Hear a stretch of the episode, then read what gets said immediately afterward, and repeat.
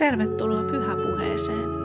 Tässä viikoittaisessa podcastissa pysähdytään hetkeksi jonkun raamatun kohdan äärelle.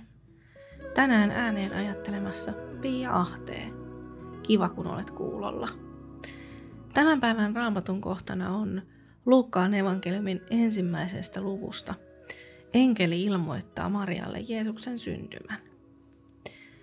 Kun Elisabet oli kuudennella kuukaudellaan, Jumala lähetti enkeli Gabrielin Nasaretin kaupunkiin Galileaan neitsyön luo, jonka nimi oli Maria. Maria oli kihlattu Daavidin sukuun kuuluvalle Joosefille.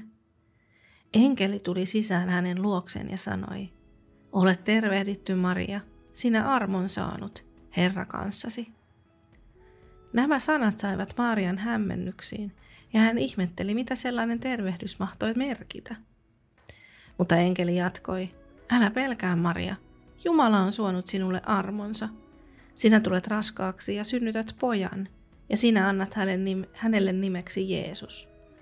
Hän on oleva suuri, häntä kutsutaan korkeimman pojaksi, ja Herra Jumala antaa hänelle hänen isänsä Daavidin valtaistuimen.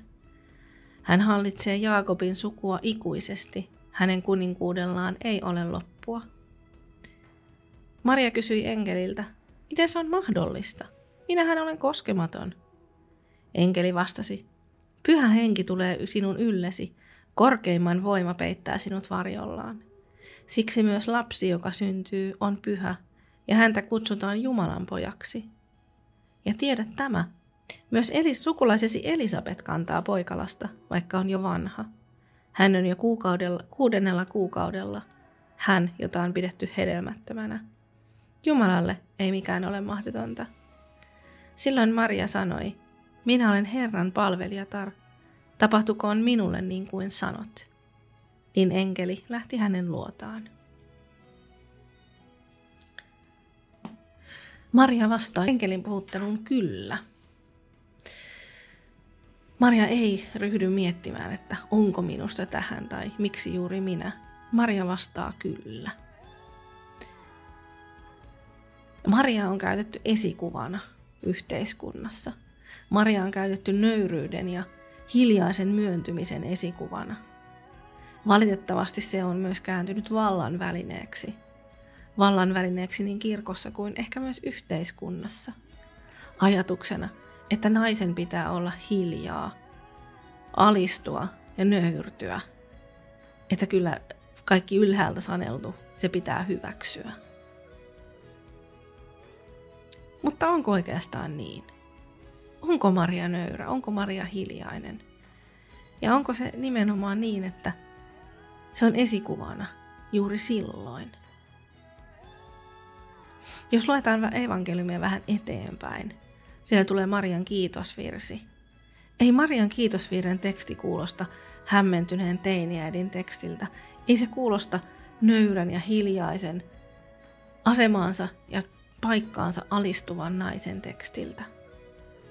Marian kiitosvirsi kuulostaa ennemminkin vallankumoukselliselta ja laululta, jota voisi kuulla jossakin etelän slummissa tai köyhän maailman kirkossa. Siinä Maria ylistää Jumalaa, joka on syössyt vallanpitäjät istuimiltaan, ruokkinut nälkäiset ja lähettänyt rikkaat köyhin käsin pois. Muutenkin Maria on jännä tyyppi. Mariasta kerrotaan, että hän kätkee asiat sydämeensä. Mutta ei Maria jäätä sitä asiaa siihen. Kun on tutkinut asiat sydämessään ja niitä aikansa pohdiskellut, Maria lähtee liikkeelle ja avaa suunsa.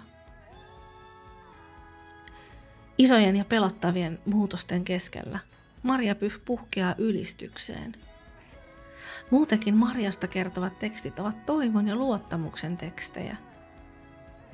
Kertomusta siitä, kuinka Jumala puuttuu maailman kulkuun, koska me ihmiset emme pärjää täällä keskenämme.